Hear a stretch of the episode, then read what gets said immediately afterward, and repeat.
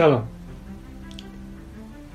دنیل دنت فیلسوف فرگشتی بزرگ معاصر در کتاب خیلی معروفش که بارها از اون یاد کردیم داروینز Dangerous Idea ایده خطرناک داروین یه تمثیل بسیار گویا و زیبایی از نظریه فرگشت داروین آورده و میگه که این نظریه مثل یک اسید خیلی قوی میمونه. اسید قوی رو تو هر ظرفی بریزی خود اون ظرف رو ذوب می‌کنه و از بین می‌بره حلش می‌کنه. نظریه فرگشت بر اساس انتخاب طبیعی داروین هم مثل همین همین اسید قویه که وارد هر دیسیپلین علمیش که می‌کنی اون رو زیر رو می‌کنه مزمحلش می‌کنه اصلا. این تمثیل تمثیل خیلی گویاییه. واقعا هم همینه. ما وقتی که اپروچ و روی کرده فرگشتی رو انتخاب می‌کنیم برای ورود در هر دیسیپلینی هر علمی هر رشتهی هر نوع معرفتی دیگه اون معرفت و اون علم به حال قبلیش باقی نمیمونه. و به خاطر همین ما می‌تونیم تاریخ علم رو نه فقط علوم تجربی نه فقط بیولوژی و زیست شناسی بلکه حتی علوم انسانی رو به دوره پس از داروین و پیش از داروین تقسیم کنیم. امروزه روی کرده فرگشتی و تکاملی به همه دانش ها راه پیدا کرده. ام از دانش های تجربی علوم دقیقه مثلا فیزیک فرگشتی داریم شیمی فرگشتی داریم حتی اختر شناسی فرگشتی هم داریم. ولی از همه مهمتر این نظریه وارد علوم انسانی شده و علوم انسانی رو هم به شدت تحت تاثیر خودش قرار داده. بنابراین ما الان روی کرتهای فرگشتی evolutionary به زیست شنا... علاوه بر زیست شناسی و علوم دقیقه به زبان شناسی به روان شناسی به جامعه شناسی فلسفه و علومی از این دست داریم. حتی دین پژوهی. یعنی ما دین شناسی فرگشتی هم داریم روانشناسی فرگشتی هم داریم فلسفه فرگشتی هم داریم و سایر علوم. یعنی هیچ دانشی رو هیچ علمی رو نظریه فرگشت داروین در امان نذاشته. خب ما چون بحثمون درباره ادبیات فرگشتیه و باید متمرکز بشیم روی تأثیری که ایده خطرناک داروین بر روی ادبیات گذاشته. اول از همه باید این سوال رو از خودمون بکنیم که آیا ادبیات مثل بقیه علوم انسانی مثلا حقوق، فلسفه، زبانشناسی، روانشناسی، جامعه شناسی علم یعنی یک دیسیپلین علمیه یک نالجه که تحت تاثیر فرگشت قرار بگیره یا نگیره این سوال اساسیه. برای پاسخ دادن اجمالی به این پرسش بنیادین باید به یک تقسیم بندی اعتباری فعلا قائل بشیم. اونم ادبیات در مقام آفرینش و ادبیات در مقام سنجش. یعنی ما باید این دوتا ساحت رو فعلا از همدیگه جدا کنیم که وقتی میگیم ادبیات وقتی میگیم شعر وقتی میگیم داستان نصر آیا داریم درباره ساحت یا حوزه یا اتمسفر یا سپهر آفرینش ادبی صحبت می‌کنیم. یعنی اون مومنت و اون لحظه ای که یک شاعر داره شعر میگه یک داستان نویس داره داستان می‌سازه یا یک جستار نویس داره مقاله می نویسه یا نه یک تعریف دیگه ای از ادبیات داریم. ما برای اینکه بحثمون راحتتر پیش بره و دقیقتر باشه.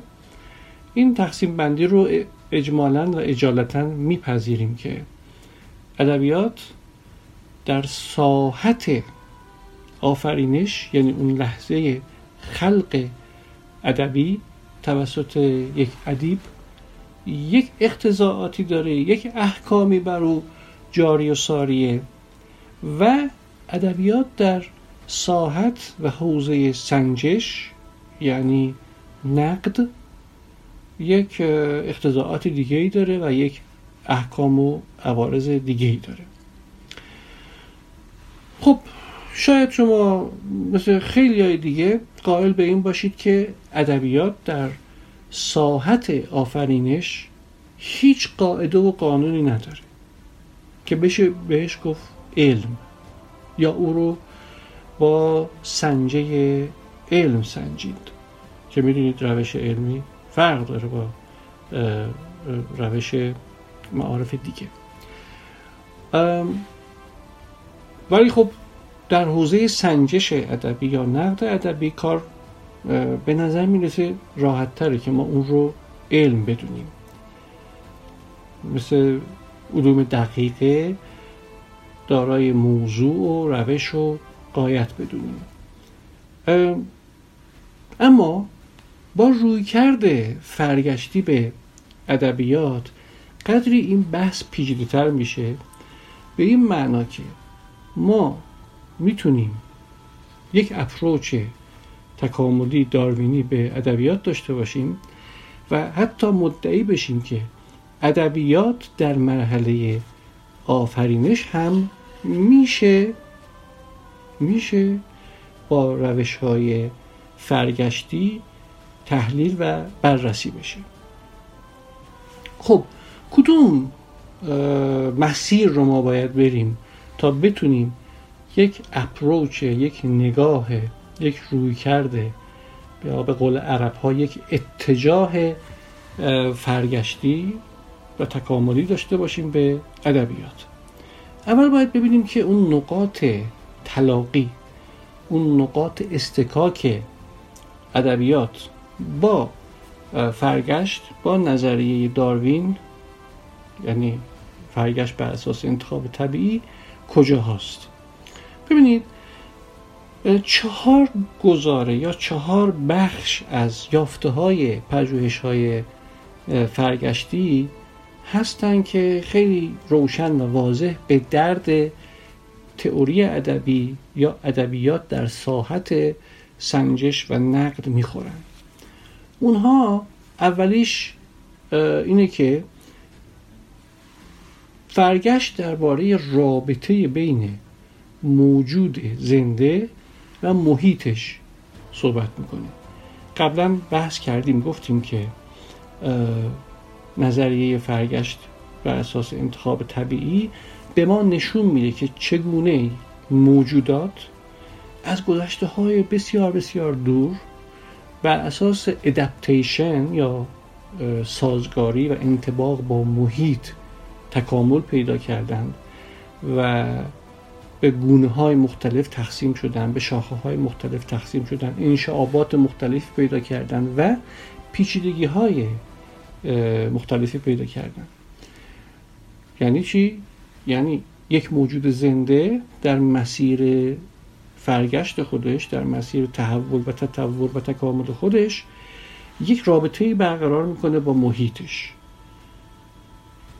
اینا رو قبلا بحث کردیم. در آینده هم بیشتر بهش خواهیم پرداخت. ولی اجالتا پس اولین نکته ای که به درد ما می‌خوره از تئوری داروین در تحلیل ادبی یعنی ادبیات در مرحله سنجش اینه که هر موجودی با محیطش سازگاری ایجاد می‌کنه.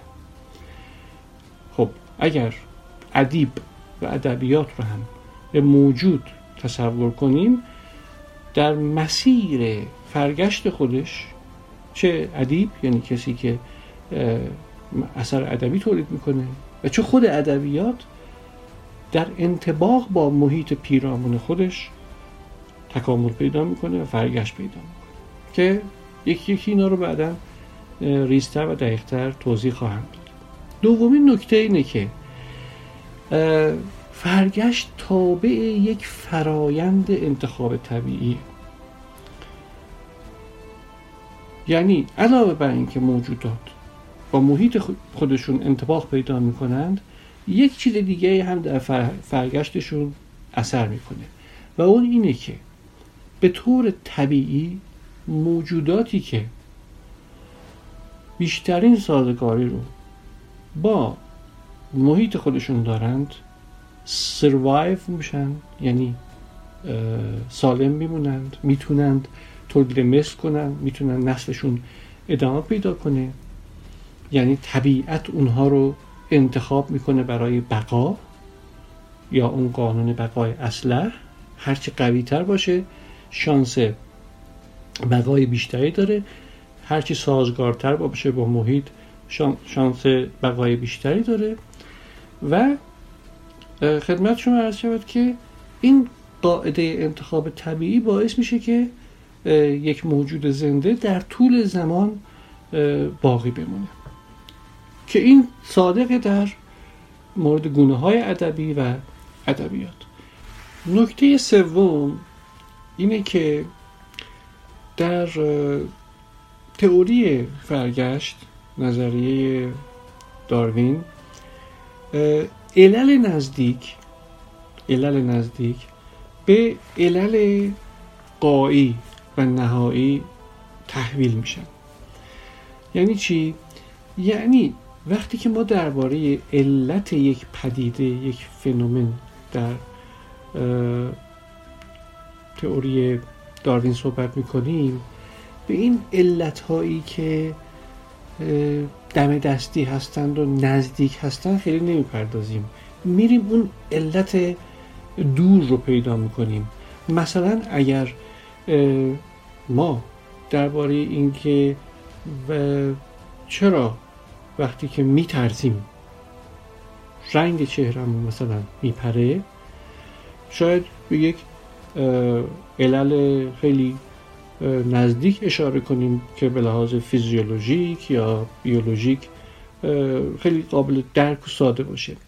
ولی در تئوری داروین ما باید بریم اون دور دست ها ببینیم که در موقعی که انسان مثلا در جنگل یا در قار زندگی می‌کرده در برابر وحشت از حیوانات چه واکنشی از خودش نشون می‌داده؟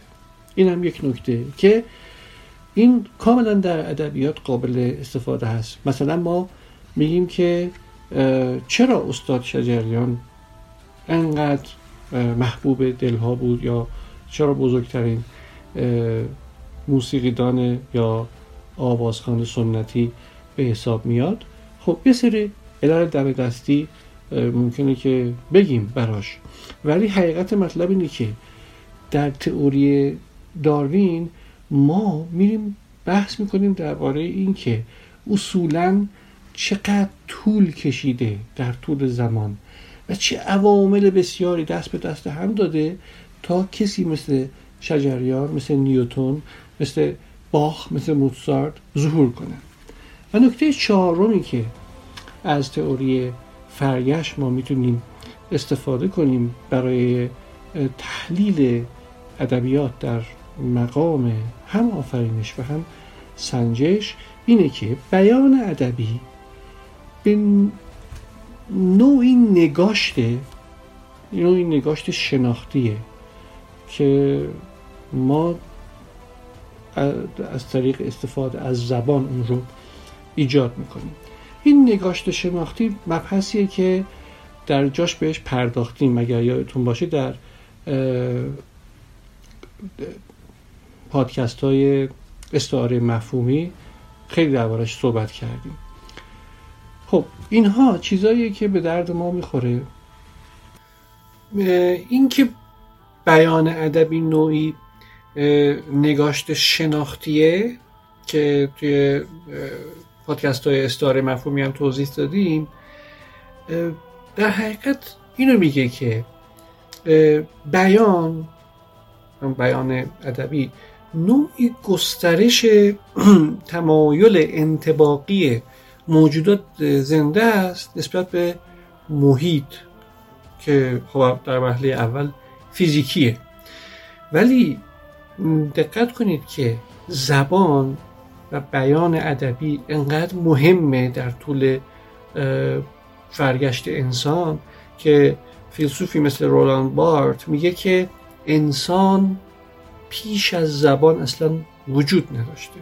حتی به عنوان یک گونه حتی به عنوان یک فرد. میگه فرد در فرهنگ ساخته میشه و فرهنگ هم در زبان.